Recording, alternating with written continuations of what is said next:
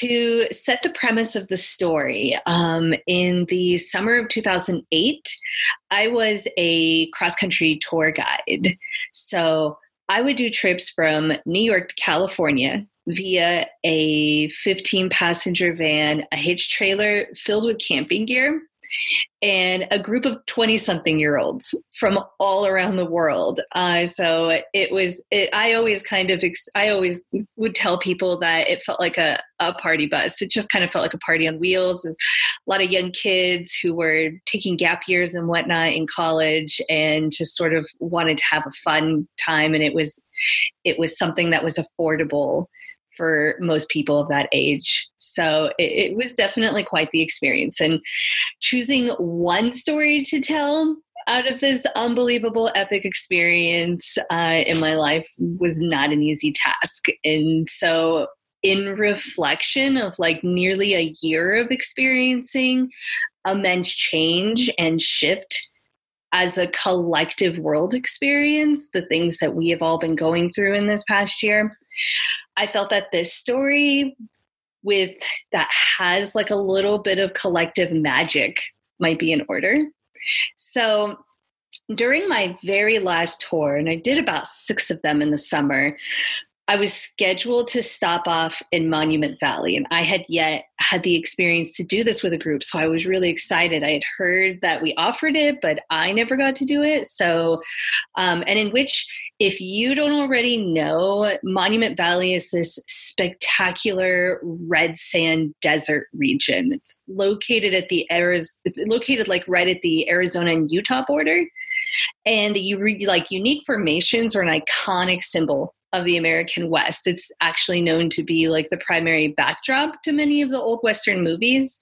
And if you've seen Forrest Gump, Monument Valley is seen during like this really pivotal moment where Forrest stops running and decides that he wants to go back home to Alabama. So if that puts it to some kind of um, location in mind, but our tour was led by a Navajo owned company. And if I remember correctly, only members of the Navajo tribe are allowed to conduct tours in the valley. Uh, so we hopped into a couple four wheel drive vehicles and spent the entire day with members of the tribe showing us this really special geographical wonder. Until this day, I'm like an avid outdoor adventurer, and Monument Valley has a really special place in my heart also because of this story.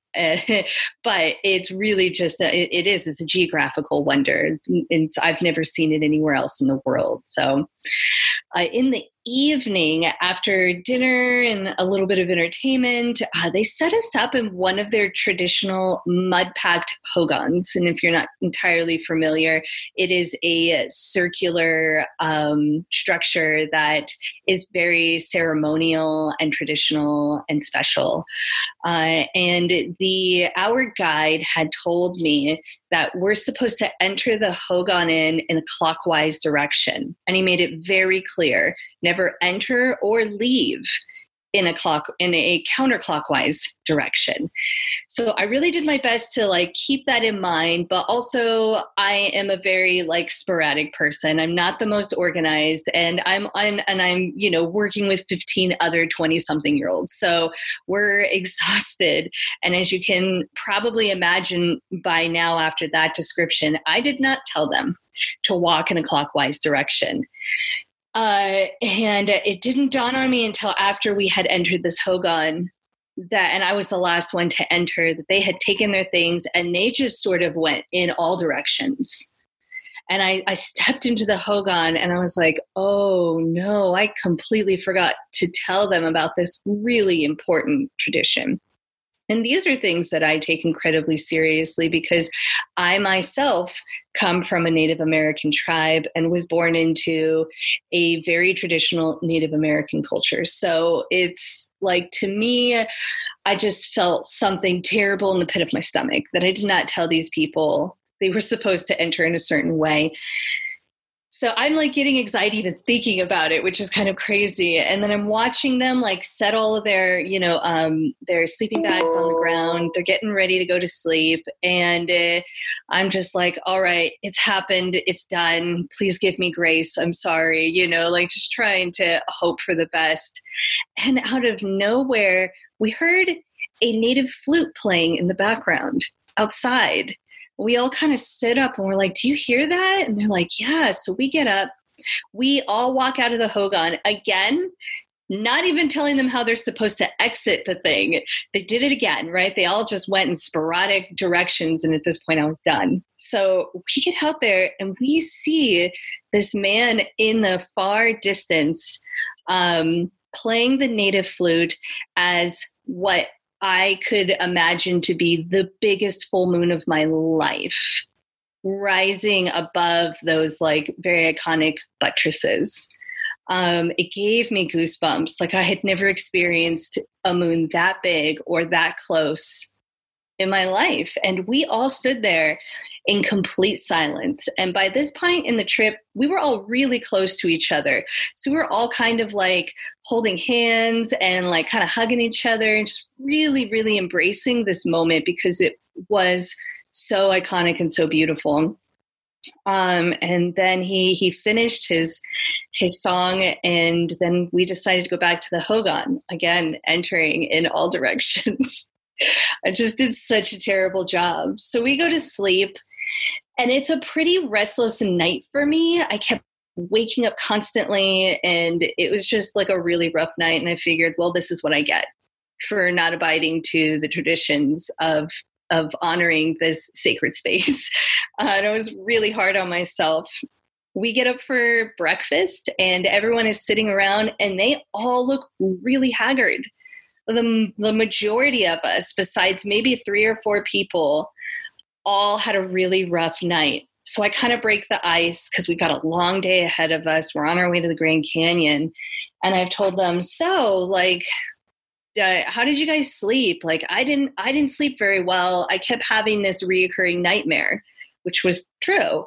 And, and a couple of other people sort of like, lit up for a second and they're like that's weird so did i and so we decided to dive in and i told them i had this weird nightmare about a snake inside the Hogan, kind of coming in and out of our sleeping bags and weaving all around us. The snake never really did anything, but I kept waking up in fear.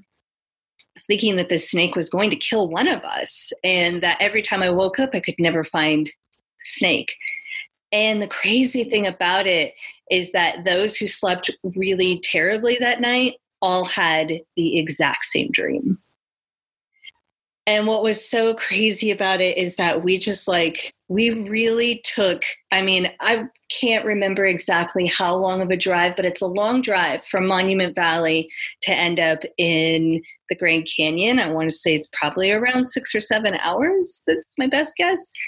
We hardly said a word, and that is unusual for this group very unusual. If you'd heard any of the other stories previously of how that whole trip went, it was strange for them to just be dead silent.